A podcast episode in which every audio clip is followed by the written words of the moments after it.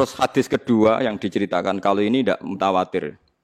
Suatu saat Nabi ngaji, ngaji tenan mulang teng teras masjid. Ya Nabi, Nabi Muhammad nih, buatan diri mau kiai Nabi. Nabi, Nabi tenan. Teng teras masjid mucal.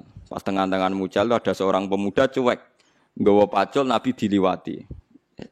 Enggak melok ngaji mas. Terus ada sahabat yang ekstrim komentari.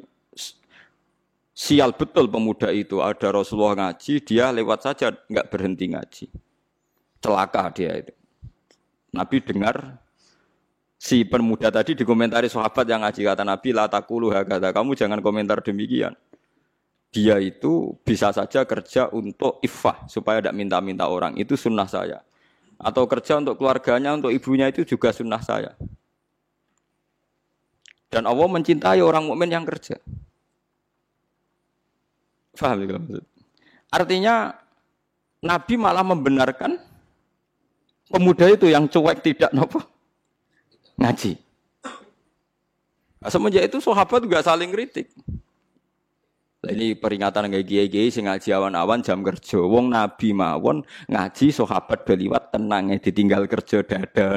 Iku Nabi, Nabi tenan. Kowe trimo kiai. Mana kalau sering gujo yo nana, aku kiai paling sukses. Tak kok sakit guys. Gue sing ngaji tak alem apik, sing ora ngaji tak alem. Apik. Wonten kiai nek ana jamaah ora ngaji ngamuk-ngamuk, marine tak kandhani kulo. Tak kandhani sing ora ngaji kuwi luwih bener timbang sing ngaji. Kok sakit guys. Lah iya kowe ngaji ngongkon wong kon apian mbek anake, apian mbek ibuke. Lah sing saiki sing ora ngaji lagi ngomong anake. Dadi wis nglakoni. Nek sing ngaji lagi ngrungokno. Akhire mikir, waduh, kok ngono lho Gus.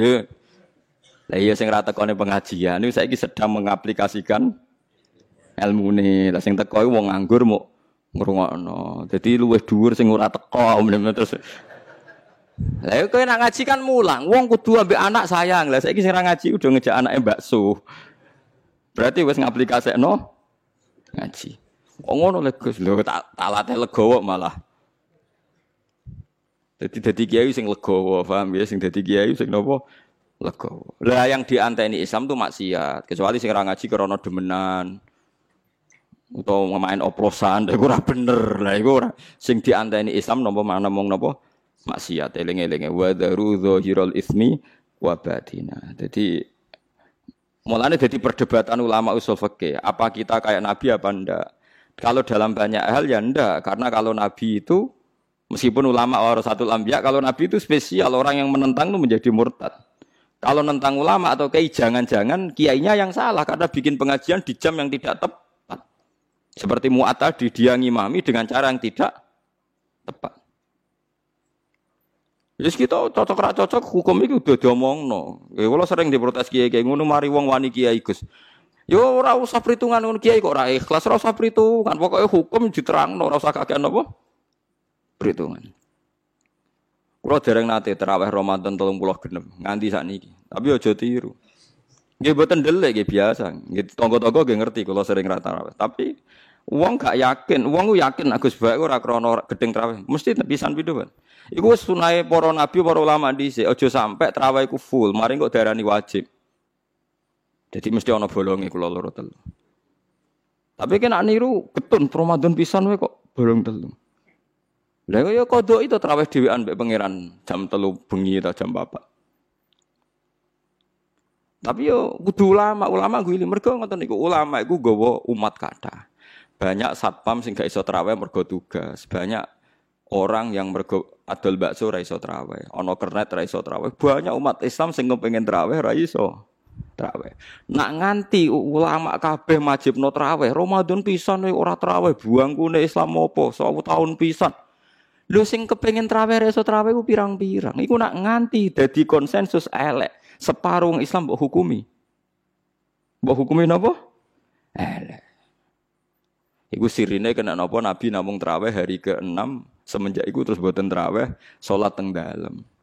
Tapi Umar ngerti nak Nabi ning dalem mau menghindari diwajibno. Mulane Umar tetep traweh jalan terus. Dadi Nabi ne lahiran sahabate terus. Lah zaman dhisik ku biasa, saiki geger. Kok ora seragam, enggak ada standarnya. Bangune Nabi P N S tapi ulama karepe saiki kabeh di P N S no kabeh ono napa? Standar B A M.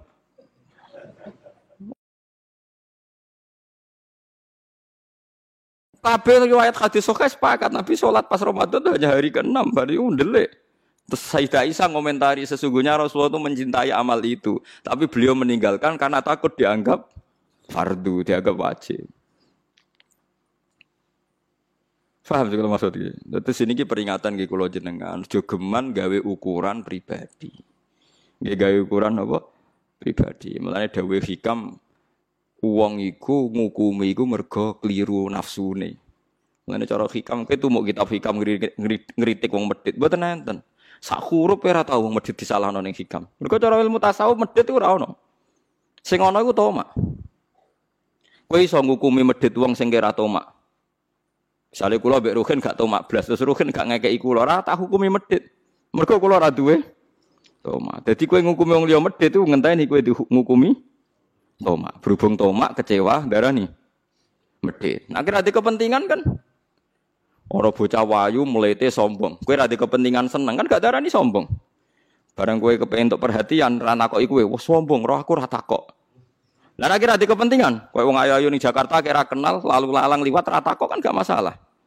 Karena Anda ndak punya kepentingan. Mulane cara tasawuf sing ngrusak hukum iku nafsu, termasuk ngukumi wong liya medhit ya mergo dhe nafsu. Toma, ana cahayu mbak arani sombong, mergo mbak lamar ra gelem terus kowe darani sombong. Padahal cara pangeran bener cahayu iku untuk kowe musibah kan. Itu kan. Nah begitu juga kiai, sebetulnya kiai iso mlebu swarga mok santri sitok. Mulang santri sitok ikhlas warga, ngimami jamaah sitok swarga ikhlas. Terus duwe tomak. Setare wangi awan-awan mara masjid, jebule makmumku mok telu. Lha iku malaikat yo janggal, wong telulas dadekne swarga kok butuh telung soft. Akhire uring-uringan kan. Desa kene yo apa ora makmur masjid, neraka kabeh. Yo kiyaine neraka pisan, wong barang ra wajib kok diwajib-wajibno. Wis keben ora jamaah ra Allah. Wong trimo fardhu kifayah. Supaya ana loro telu ngrameni masjid bengak-bengok ning speaker wis apik. Pokoke ana siare. Mulane Abdul Qasim Al-Junaidi ditakoki wonten tiyang tengah-tengahan kerja. Nak jamaah diamuk majikane, nak ora jamaah kehilangan fadilah jamaah. Jare Abdul Qasim Al-Junaidi sholamun faridan, salat dhewean nek sementing iso nafkahi bojone. Ketika ditanya, bukankah jamaah itu fardhu kifayah gini-gini? Aja sampai gara-gara jamaah kehilangan nafkah engko wong nyalahno salat. Orang bisa dibalik kan. Jangan sampai sholat itu jadi tersangka. Nah, misalnya kira iso mergawe pas ngedaro roti, wo mergawe gara-gara jamaah ra iso kerja, terus bojo ngamuk. Gara-gara jamaah. Jadi jamaahnya tersangka kan. Jadi kita ini bisa dibolak-balik. Apik nyelametno jamaah apa nyalekno pekerjaan? Ya pekerjaan. Ya tapi ngene iku ora usah dadi hukum, ora dadi hukum kok wong kerja kabeh. Ora jamaah. Lah tapi nak jamaah kabeh ora kerja, semua wong lelaki penganggur daliye. Maaf Dik ya, ini demi syariat Islam sehingga saya ndak perlu. Yo repot. Lah iku pentingnya ulama. Ulama itu yang tahu betul ahwalu Rasulillah, anwa utahawuli Rasulillah. Jadi kabeh sing dadi variasine prilakune Nabi ku dia tahu, punya memori. Masyhur kan Nabi ngendikan aku salat asik. Dewe Nabi, aku masuk sholat terus asik. Kepengen fa'uti luha. Aku kepengen dawakno sholat. Fa'as ma'u buka as-sobi. Terus saya mendengar nangisnya cah cilik. Fa'at aja wazufi sholati. Terus sholatku tak cepet no. Mergo aku saake nak sebagian makmumnya itu ibunya anak kecil. Itu.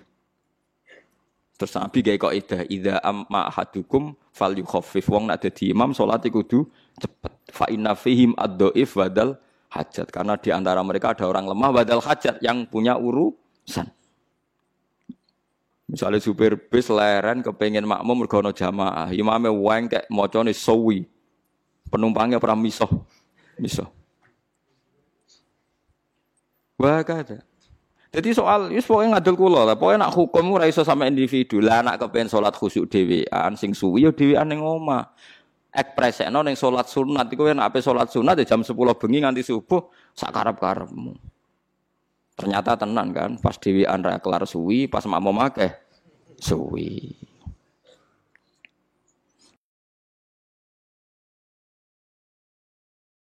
Mulane kaya imam-imam Malaysia sering digojlok ambek imam Indonesia.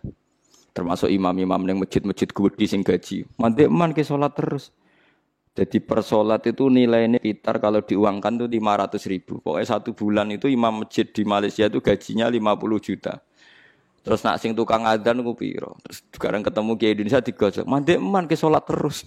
Perkarane tiap sholat itu digaji. Ora malah repot kena nganti pangeran pirsa sholatem iku perkara digaji. Utawa Allah pirsa sholatem perkara makmume akeh. Nak rapati akeh makmum. Ora pati sholat. Dan ini bedanya Nabi mbek liyane Nabi. Dadi eling-eling nggih. Nak Nabi ku mesti bener ya. Mulane sing nentang mesti salah. Ya. Tapi nak kita sekalipun kiai ulama ana kemungkinan kita yang salah. Buktine kaya kasus Mu'ad tadi. Yang disalahno malah sinten? Mu'ad. Terus kalau terus wau sahabat sing cuek mbek Nabi pas ngaji, sing disalahno Nabi justru sing ngomentari elek. Nabi membela pemuda itu. Ngeling-ngeling gitu. Terus syariat Islam niku pokoknya gampang ya. Basiru wala tu'asiru. Napa? Basiru wala tunafiru. Yassiru wala tu'asiru. Jadi pokoknya syariat Islam sing gampang, sing ora dadekno wong bosen. Sing nyenengno, sing ora dadekno wong gething. Wis pokoknya gampang. Kados kiai-kiai alim-alim riyen. Salat kadang kancinge klambi urung bener wis takbir ngono wis. Kadang-kadang ya kukur-kukur ngono wis. Kadang sarungane ya urung bener wis napa? Takbir. Bareng konangan santri ini, mbah, wow jenengan sholat, ketok udel ya mbah, udel lho orang isori udel. Nah, sangke ngalime spontan, inna wahala yang zuru ila suarikum wa adsadikum, wala ila udelikum, walakin yang zuru ila kulubikum. Oh wow, orang delok klambi, orang delok pakaian, sing didelok iku ati. Adiknya sangke mangkle bela awake, wala ila udelikum.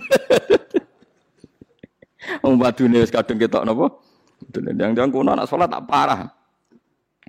Nglorian sering makmum kiai-kiai sing lugu-lugu ngoten urung dikancingno ya ses takbir.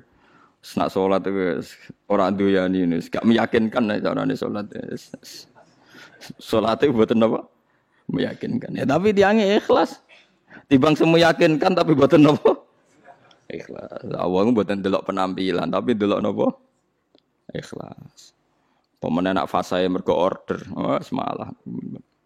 Eling-eling gitu. Terus kita niku kudu ngaji mbek ulama. Dadi ojo ojo sampai barang ora wajib ku dianggap napa wajib. Mulane masyhur Imam Syafi'i nek ana salat jenazah kok sing teko akeh ndekne ra teko. Engger takoki kok mboten teko sing teko akeh. Nek wong ra teko ndekne teko. Pokoke ndekne pantangan ana barang ora wajib kok dikira napa wajib. Dadi iku iku tugas ulama. Kurang boten ngoten nggih sak akeh. Misale traweh kabeh kiai ulama komentar betapa pentingnya traweh. Berapa saudara kita muslim sing ra iso traweh karena profesi pekerjaan, dia satpam, takut majikan. Dia tukang jaga toko. Dan mereka menjaga toko macam-macam demi syariat Nabi ora nyolong. Coba orang yang jaga toko itu kan ingin nafkahi keluargane tanpa mencuri, tanpa tomak, tanpa minta-minta. Iku ajarane sapa? Kanjeng Nabi. Hanya karena gak traweh mbok komentari. Sak poso pisan nek gak tarawih. Coba sekarang saya tanya, mencari kehalal itu wajib. Kabeh ulama ijma, thalabul halal itu wajib. Tarawih mu sunah. Makanya ulama harus punya nyali, kadang-kadang gak tarawih. Tapi aja delik lho biasa. Tapi aja syariatno. Lah nek kowe ora tarawih berarti kowe ngaku ulama. Sombong berarti, Pak. Mulane tarawih wae ben gak ngaku. Tapi ulama harus harus begitu. Wani nglodangi sitok gak delik. Kiai wae traweh malah rokokan ya aja rokokan maksud aku ben pantes ya. Ora usah traweh tapi ora usah napa. Nggih tapi nek cara kula nggih niku wae nggih. Kalau itu terlalu ekstrim ya tetap traweh tapi tunjukkan pada mereka yang sedang ndak traweh bahwa itu ndak apa-apa.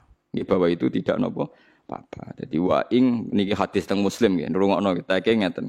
Dawuh Sayyidah Aisyah wa in kana Rasulullah la yuh karena Rasulullah la yuhibbul amal wa huwa yada'uhu ma khafata ayyufradu alaihim. Saya bersaksi kata Sayyidah Aisyah, Nabi itu sangat mencintai amal itu, tapi beliau harus meninggalkan karena takut dianggap wajib. Jadi Nabi pokoknya ngamal. Itu Nabi tersiksa betul. Kalau roh tenan gitu, gini riwayat ini ngomong tenan gitu. Suatu saat Nabi itu masuk Ka'bah, gitu Ka'bah sing kondang, sing keramat nih. Masuk Ka'bah. Dia beliau itu senang sekali masuk Ka'bah. Senang sekali, sangat senang habis haji.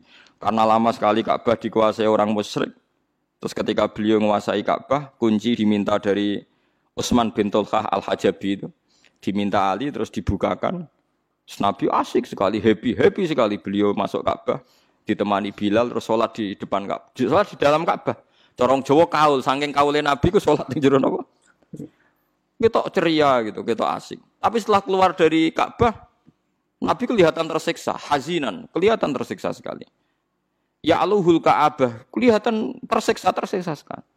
Terus ditanya sama Aisyah, ya Rasulullah, saya tadi melihat engkau begitu ceria, begitu happy, mau masuk Ka'bah. Setelah keluar dari Ka'bah, kenapa engkau kecewa, kenapa engkau kelihatan sedih?